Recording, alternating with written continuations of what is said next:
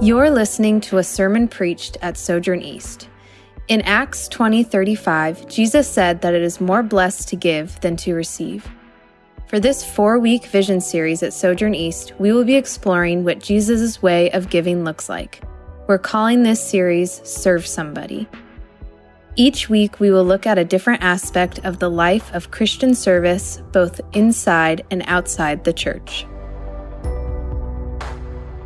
The scripture comes from 1 Peter 2 11 and 12. Dear friends, I urge you, as foreigners and exiles, to abstain from sinful desires which wage war against your soul.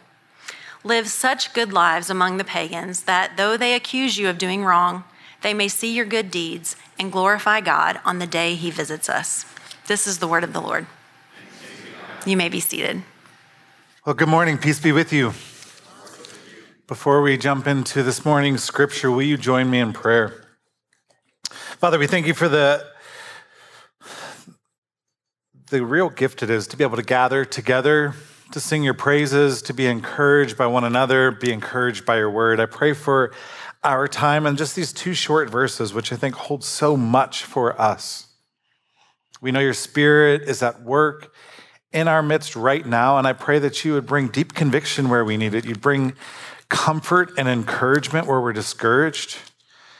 And Lord, there's there's just so much going on, and there's there's so much in the world right now that that's overwhelming and discouraging, and yet we gather knowing that you are in complete control and that you've made very precious promises and you're going to follow through on them. And so I pray that you would give us a great measure of faith and hope and vision as we think about who we are and where we want to go and who, who you've called us to be. We ask this in your son's name. Amen. Well, this morning we're closing out our series that we've entitled Serve Somebody. And the sermon I, I want to talk about today might have been better at the beginning, but I've had some personal things come up. Um, but I, I trust that God's going to use it here. Our heart behind this series is not just to recruit more servants for Sunday services or Sojourn Kids, although we do need more servants for both of those ministries, 100%. Um, our heart, though, behind the series goes a lot deeper than that. Every August, we do a vision series where we really talk about who we are as a church and who we aspire to become. And this concept of being a people who show up eager to serve, eager to help, eager to do good, it goes very deep and it gets kind of at, really at the core of who I feel like God is calling us to be as his people. You know, I I spend a lot of time thinking about the church in America and I've I've talked with you guys about this before. Sometimes I fear I sound like a broken record. But when you look at all of the change that's transpired in the last 10 or 15 years. When you look at the statistics, the American church is in a pretty steady state of decline. And I mean, if you put it on a chart, it's going down, and the projections in the years to come are the church is going to shrink more and more. Uh, the early data we're seeing is that COVID led to a 30% decrease in church attendance in America. Something that people were expecting would take 15 or 20 years took 18 months or less. Then you add to that the, the evangelical hubris of bigger, faster, and better that's become such a source of great shame for us as countless scandals and wickedness continue to come to light in the midst of the evangelical church. And you think about even with COVID, here we have this great international crisis, global crisis. And people didn't flock to the church for help, for hope, for healing they gave up on it. Now, I know that seems bleak. I'm not panicking. God's good. He builds his church. He's been doing it for 2,000 years strong. He will continue to do it. What I want, though, is I want to be a part of it. Like, I don't want to pass me or us by. I don't want to be a generation that's just left in the wilderness. I want us to continue to be asking, okay, Lord, what is it about the way that we've done church here in the West that's brought us to this place? What might you be calling us to to help move us forward, get us out of this place that we're in? How do we I mean, maybe this is just being too frank. We could just do things the way we've always done them here, and I will probably have a job until I decide to retire. But I'm not just thinking about me, I'm thinking about our children and the next generation. I'm thinking about the church we're handing down.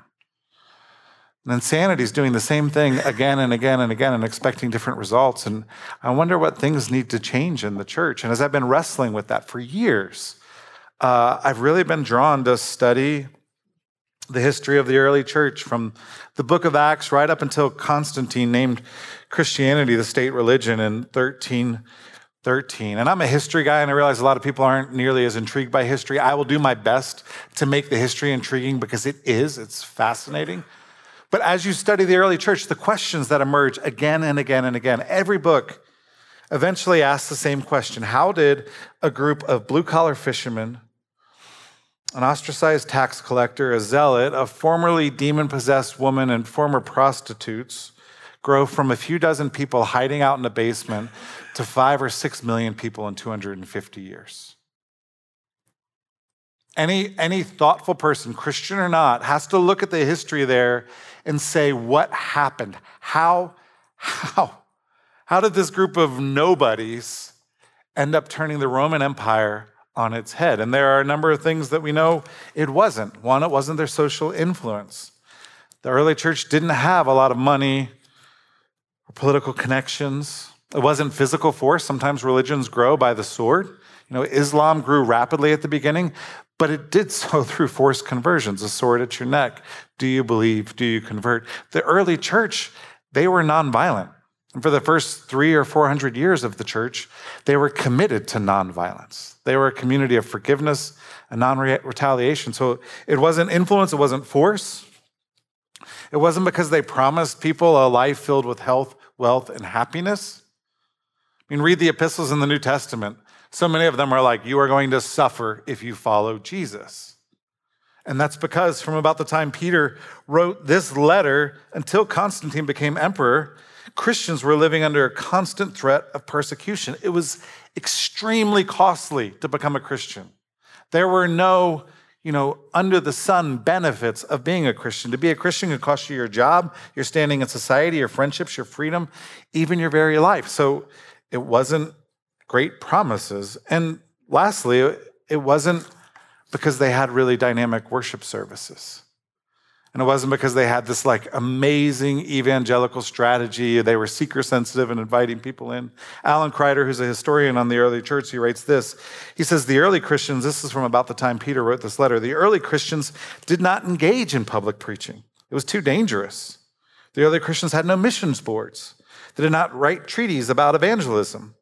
The Great Commission, so central in the missionary movement in late Christendom, was hardly mentioned by the Christians in the early centuries. After Nero's persecution in the mid first century, the churches in the Roman Empire closed their worship services to visitors. Deacons stood at the door, serving as bouncers, checking to see that no unbaptized person, no lying informer, could come into the private space, the enclosed garden of the Christian community. They knew if people came in, that meant that they were probably going to eventually be arrested and shut down. And so you hold all those together. How did the church grow? They're not out preaching in the streets at this point. What was it? What was it that caused people to lay down great jobs and great social standing? Comfort, influence, in order to follow the way of Jesus that caused the church to multiply in staggering numbers. Well, in his book, Destroyer of the Gods, Larry Hurtado, who is a New Testament scholar and a church historian, he argues that it wasn't the early church's relevance that made them attractive. It wasn't their relatability. It wasn't, hey, we're just like you guys with a little bit extra. Instead, it was their distinction, their uniqueness. That they were a very peculiar people in the eyes of the world, and they actually embraced that identity of being peculiar. It's a hard word for me this morning. And he lays forth a number of things, five in particular, but there's more. Five things that made the early church distinct. And I want to walk through them really quickly. The first is the early church was multi ethnic and multiracial at a time when society was not. In a world of strict social hierarchy, the early church came in and there were Jews and Gentiles and Greeks and barbarians and Romans. It was like New York City when there was New York, no New York City. And they all gathered together.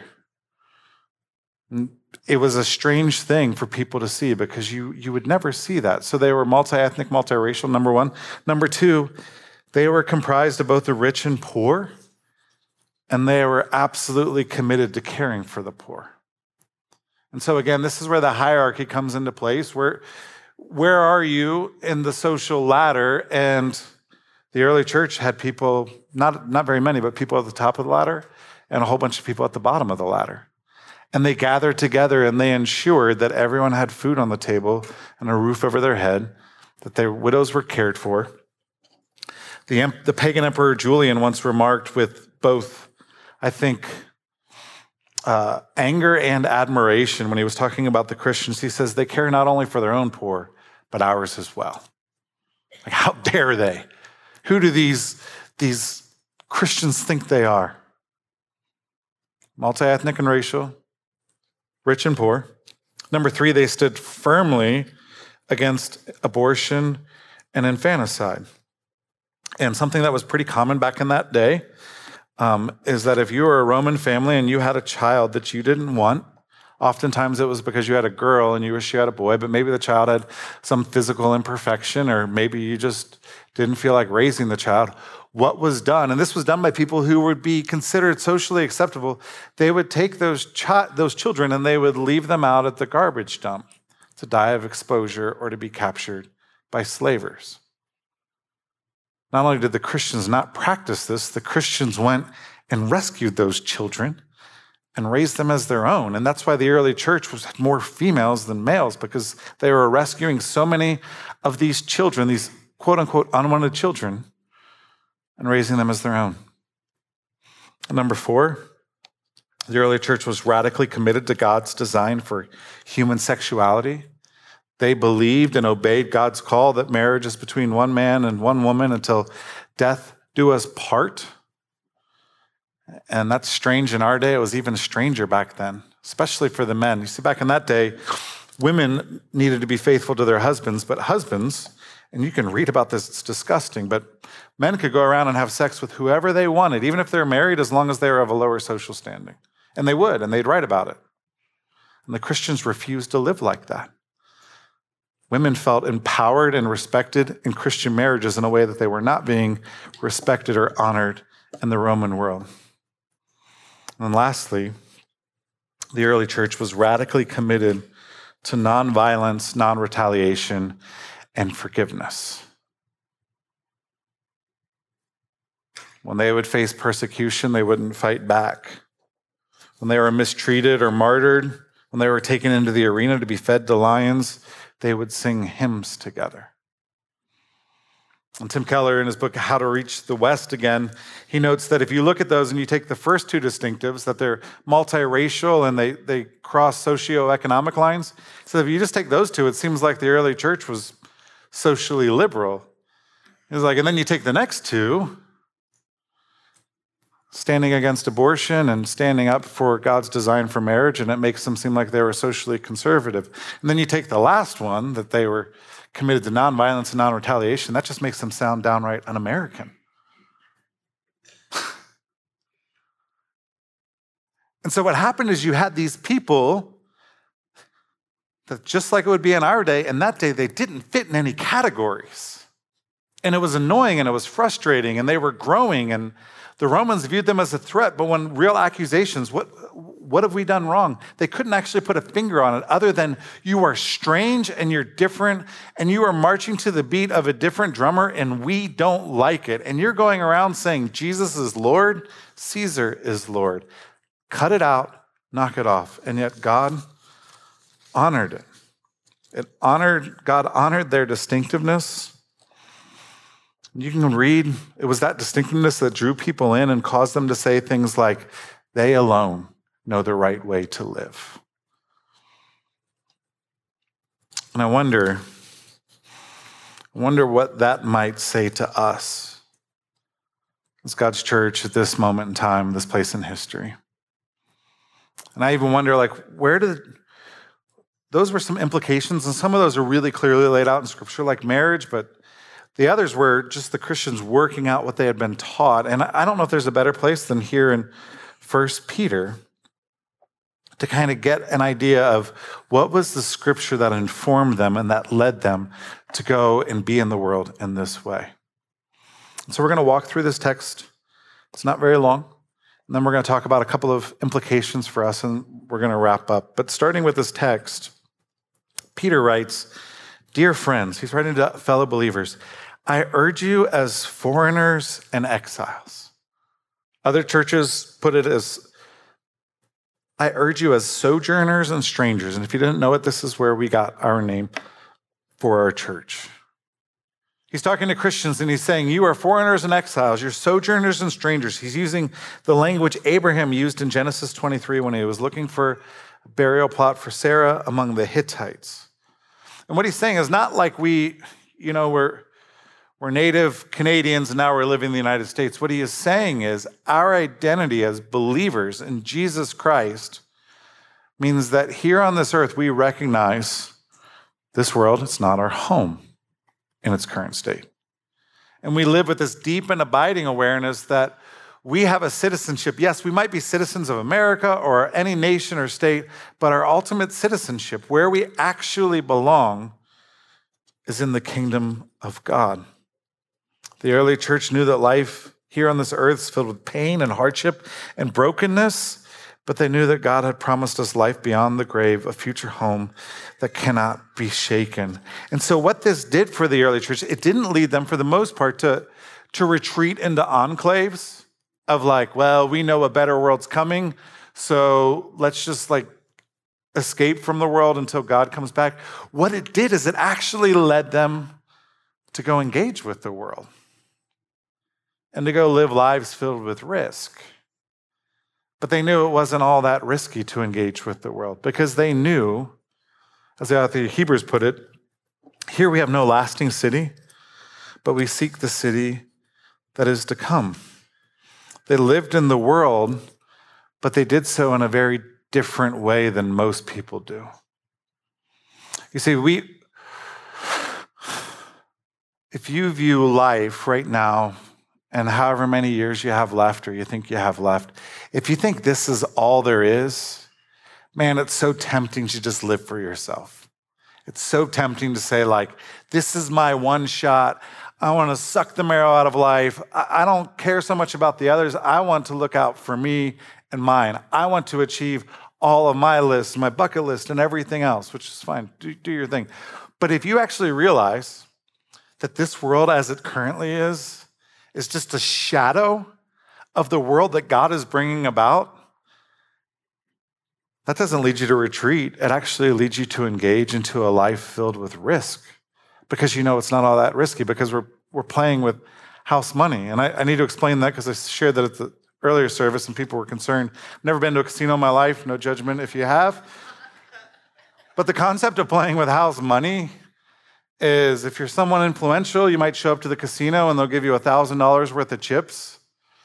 And you can go play and risk and maybe you lose it. But what did you really lose? Everything you had was given. And in the same way, the early church knew we can go risk, we can go be fed to the lions. In some ways, they viewed it as a badge of honor. Like, kill us, that's fine. We get to go be with Jesus persecute us, that's fine because then we get to become more like Jesus. We don't belong here. There's a, a letter written in the second century called the Epistle to Diognetus, which described the early church and described how this understanding that we are strangers and exiles here, how it came to bear on the everyday lives. This was probably written around 130 AD. In that epistle, we read Christians are not distinguished from the rest of humanity by country, language, or custom, for, for nowhere do they live in cities of their own. They don't retreat into enclaves. Nor do they speak some unusual dialect, which sometimes the Christian church in America does. Uh, nor do they practice an eccentric lifestyle. While they live in both Greek and barbarian cities, as each one's lot was cast, and follow the local customs and dress and food and other aspects of life, at the same time, they demonstrate the remarkable and admittedly unusual character of their own citizenship. They live in their own countries, but only as aliens. They participate in everything as citizens, but endure everything as foreigners. Every foreign country is their fatherland, and every fatherland is foreign to them. The early Christians could be at home anywhere, but they knew that they would be at home nowhere on this earth in its present state. I just think that's so interesting to think about. They didn't dress different. If you took a picture, which they didn't have cameras, but you know, you lined people up back then, you wouldn't be able to say, oh, those are the Christians and those are not. They didn't have bracelets or badges or things like that. They, they looked the same, and yet everyone knew they were different because their lives were so peculiar, because they, they kind of lived like they, they didn't worry about the same things that everyone else worries about. They didn't obsess over the same things that everyone else obsesses over. The letter continues they marry like everyone else and have children, but they do not expose their offspring. They don't do that practice of letting their children die of exposure. They share their food, but not their wives. They are in the flesh, but do not live according to the flesh. They live on earth, but their citizenship is in heaven. And that's where I think one of the great challenges that the early church faced was one of the great gifts. They were not tempted at all to think this world is our home. Like Rome stood against them, the powers that be stood against them. And so there was no temptation of like, ah, Rome's kind of our home because it's a God fearing nation. They didn't have to face that. They knew these people are weird and wicked and worship false gods. We do not belong. The challenge for us, though, is we live in a society that has been shaped by Judeo Christian values. And we do have some sense that, well, what has God done to bring about in our country? And, and I think a lot of us were raised with this notion that, like, America is home for Christians. I'm not going to get into all that. I'll let you guys work out the implications for yourselves. What I will say, though, is the rise of Christian nationalism, which is real, and we are seeing, I think it is a very real threat to the flourishing of Jesus' church. And it's not because America's some horrible, awful, no good country. You know, I heard someone once say America's the worst country in the history of the world, except for every other country in the history of the world. Uh, I thank God for being born here. Absolutely. What I worry about, though, is when our loyalties get skewed and our priorities get out of whack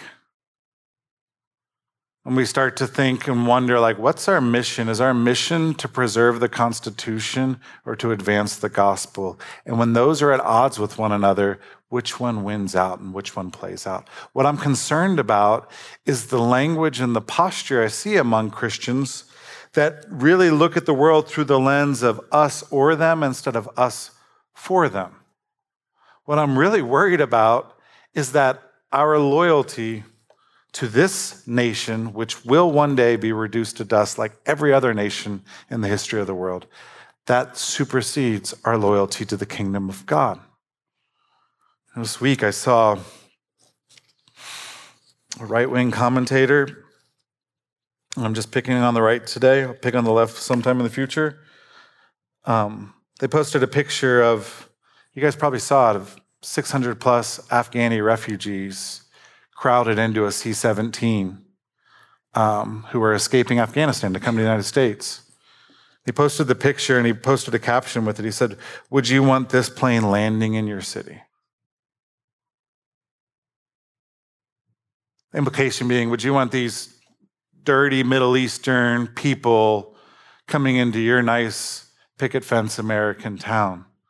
I don't know how you'd answer that, but I can tell you how the early church would answer it. Absolutely. Come on. 600 people, many of whom never heard the gospel, they want to come and live among us. Amen. What can we do to care for them? How can we serve them? I mean, when you study the early church, these people really took the words of Jesus seriously. They took the parable of the Good Samaritan seriously. I was reading just two days ago about really poor Christians who were welcomed in someone who's even poor. And so the really poor people only got to eat two or three times a week, but the really, really poor person could only afford a meal once or twice a week. And so the somewhat poor people, they would actually just forego eating for three or four days to make sure that the poorest of the poor would have something to eat. And I just don't know if that's true, generally speaking, of the American church.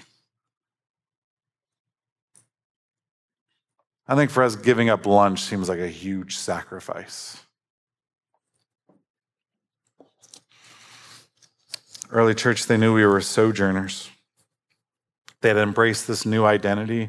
They'd also embraced a new battle, which we see in the second part of verse 11 when Peter says, I urge you as foreigners and exiles to abstain from sinful desires which wage war against your soul. I wonder. I wonder if we were to think who, who are the enemies of Christ in our day? Where's the war that we need to fight? What's the battleground for that? The early church, they knew that the, the battleground where the fight needed to happen was in our own souls. Because they knew that when Jesus saves us, that doesn't automatically make us holy and perfect. That he gives us a new heart, but there's still the old flesh, as Paul calls it, alive and well. There's still sinful desires that wage war against our soul. And if we do not destroy them, they will destroy us. So he's talking about sexual sin here, sure, but he's also talking about greed and pride and self righteousness, entitlement, and covetousness. The life of a disciple of Jesus is not filled with finding all of the problems in the world and naming them and telling people how to fix it. The life of a disciple actually begins with looking at your own heart and saying, What's waging war against my soul? I mean, the early church, they were nonviolent towards others, but ruthless in their confrontation of their own sin. And so Peter's saying, Remember, this isn't your home. You have a real battle to fight, it's in your own soul, right? We, we all know this, right? We all know that we all have these desires in us that aren't good. They're, they're the old self that they will destroy us, destroy relationships. And that our primary energy, when we think about we're going to bear arms, it's against our own soul, against the own wickedness we all have. And then he says this line, verse 12. It's so good. Peter says, This is the evangelistic strategy of the early church. He says, Live such good lives that word could actually be translated as beautiful, fair, even shapely. Live such beautiful lives among the pagans, and pagans was not a derogatory term in that day. It would be bad if we went around calling everyone pagans, but that's actually how Romans identified themselves in their religion. Live such beautiful lives among the Romans that though they accuse you of doing wrong, there were a lot of accusations thrown at the early Christians. They were accused of being cannibals because they would gather together to eat the body of Christ and drink the blood of Christ at communion. They were accused of incest because husband and wife would refer to each other as brother and sister. In our day, we'll be accused of doing wrong, we'll be accused of being of bigotry or hatred when we honor God's design for human sexuality. We seek to be faithful to his word of how we view and treat other people, even. Live such beautiful lives that though you're accused of doing wrong, they may see your good, beautiful deeds and glorify God on the day he visits us. So interesting was in the quote I read earlier, but it's something I saw again and again is the early church, they didn't have like evangelism classes. How do you go share your faith? I'm not saying there's anything wrong with that. I'm not saying we shouldn't do it. I'm just stating what, what is that after Paul took the gospel to the Gentiles, the minute persecution came, the early church did not say, all right, what's our strategy? They didn't have missiologists sitting down with whiteboards. How are we going to reach this people group next? At least we don't have any evidence for that. The missionary strategy of the early church was live such good, beautiful lives that have been shaped and conformed by the cross of Jesus Christ that people are going to be confounded by you. They're going to say horrible things about you, but they're also going to be very intrigued. They're also going to say they alone know the right way to live. Peter, he doesn't say refute accusations or defend yourself. Just let your life live a beautiful life and let that be your defense. And we know who Peter got this from. He got it from Jesus, Sermon on the Mount. When Jesus said, You are the light of the world. A city set on a hill cannot be hidden, nor do people light a lamp and then put it under a basket, but they put it on a stand. It gives light to all the house. In the same way, Christian, let your light shine before others so that they may see your good works and give glory to your Father who is in heaven. There's no talk about gaining influence or power. There's talk about living a beautiful life that's filled with good works and letting other people see. And I think one of the reasons for the church's decline in the Western world is that in our attempt to be relatable and relevant, we've lost our distinctiveness. And in, in our attempt to be really clear about what the gospel is, we've kind of thrown out some of the implications of the gospel. what I mean is, we, we want to be really clear we're saved by grace. God doesn't save us because we're great people. But sometimes when we talk about that in the church and as Christians, we make it seem like, yeah, you're not saved by good works, and good works don't really matter in the Christian life. Instead of seeing that Jesus talked about good works all the time, and it's a necessary implication of following him. Too many of us were sold a faith that someone once memorably, memorably called vampire Christianity.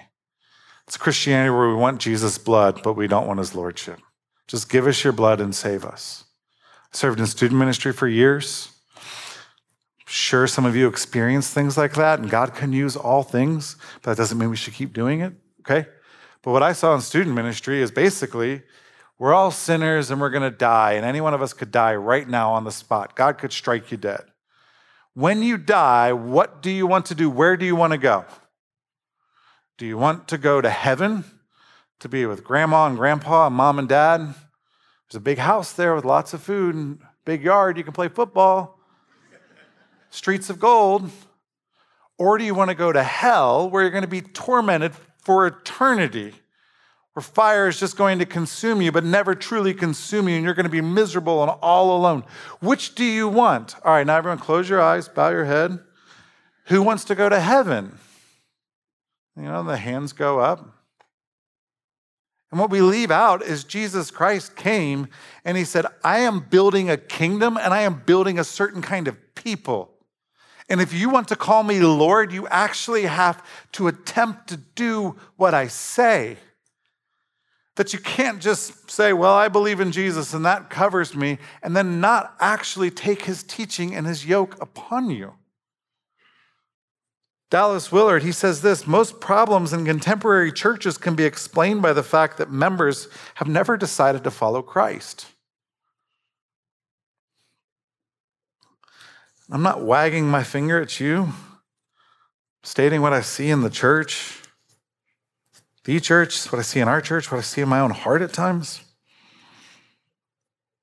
I think we've lost this notion that the way to real life it's found not just in believing Jesus but in obeying him. Not just trusting that he died for our sins, but trusting that he does have the words of eternal life and his instructions for how we are to live in this world is the path to flourishing even in the face of persecution. I think we struggle to believe things like we should love our enemies and we should pray for those who persecute us. Forgiveness? Goodness gracious, we do not forgive. We forgive with a whole lot of caveats. And then Jesus comes along and he's like, I don't care, seven times 70, 70 times 70. You just, you forgive. If you don't forgive, he says, your heavenly father won't forgive you. Jesus says, if the Romans came along, I do love America so much, but I'm just thinking as Americans, it's so absurd. So the Romans are oppressing you, and they can force you to walk with them and carry their swords and their weapons and their gear for a mile. And Jesus, like, when they do that, just just re up for another mile. And when you get insulted, turn the other cheek. And when people oppress you and demonize you, just take it. It's okay.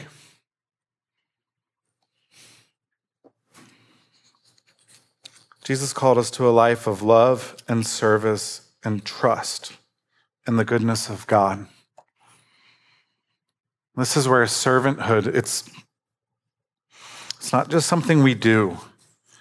And when we say serve somebody, when we put forward a call to serve, it's not us just saying, man, if we don't get some more servants for us too, we're going to really be struggling. It's us saying, who do we want to be and how do we want to move forward in our society? What witness do we want to bear to the world? And my desire is that when people look at Sojourn East, they would say, I don't totally get them.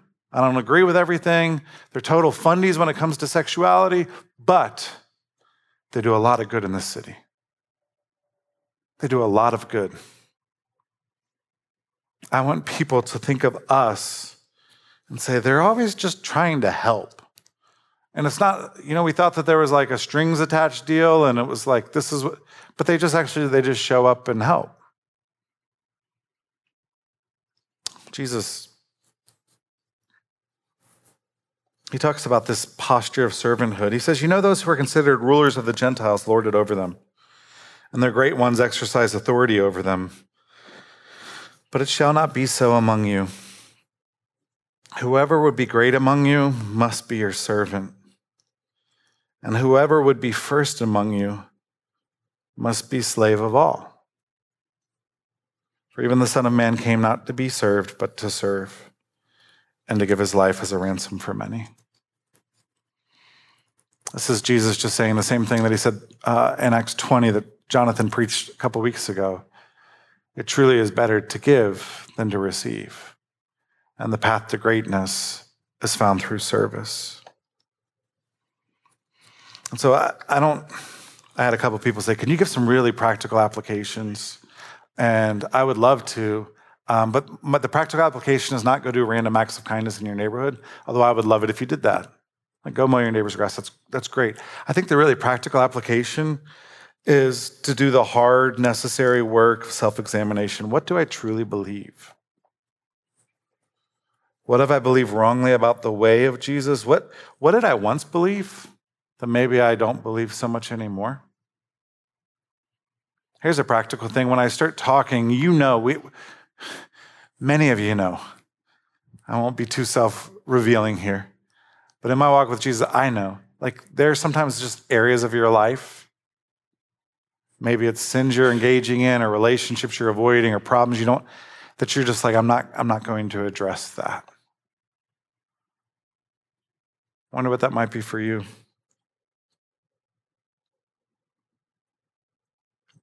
Wonder what area of your life right now is keeping you from living beautifully, as Peter says? What habits? What relationships? And I think it's the time for us to really do soul searching as a church. We're not going to stop talking about this. Our elders went on a retreat. One of the big takeaways is we want to be a church that does good in this city. Tim Keller once said years ago, he said, if your church disappeared overnight, you know, we don't believe in the rapture in that sense, but just say we got raptured, would anyone in the city know or care? Would anyone outside of your church even know or care? Like my desire, our desire with all that God has given us is that if you pulled us out of the city, it would be like tearing the very fabric of the city because we're so engaged and we are doing such good here, and we are bearing witness to the greatness of our God. So, to keep that in mind, we move to the Lord's Supper. And this is always such a good reminder, especially after a passage like this. We're not saved by our works. God didn't say, Who's the best among you? Okay, I'm going to save you. Who's got it all together? I'm going to. He came and said, You're all broken, so broken that my body has to be broken for you, and my blood has to be shed for your sins. And so, communion is a time to remember that God loves us because that's who He is, not because of who we are.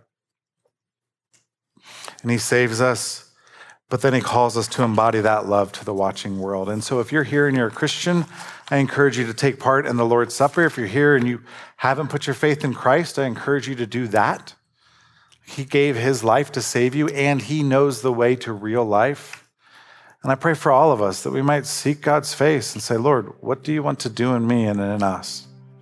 How, what might we bear witness to the world, not just through our words, but through our lives? How good you are and what you're doing that in mind, let's pray. I'm Kevin Jamison, lead pastor at Sojourn East. Thanks for listening. For more sermons, info about our church, and ways you can support the ministry of Sojourn East, visit sojournchurch.com/east.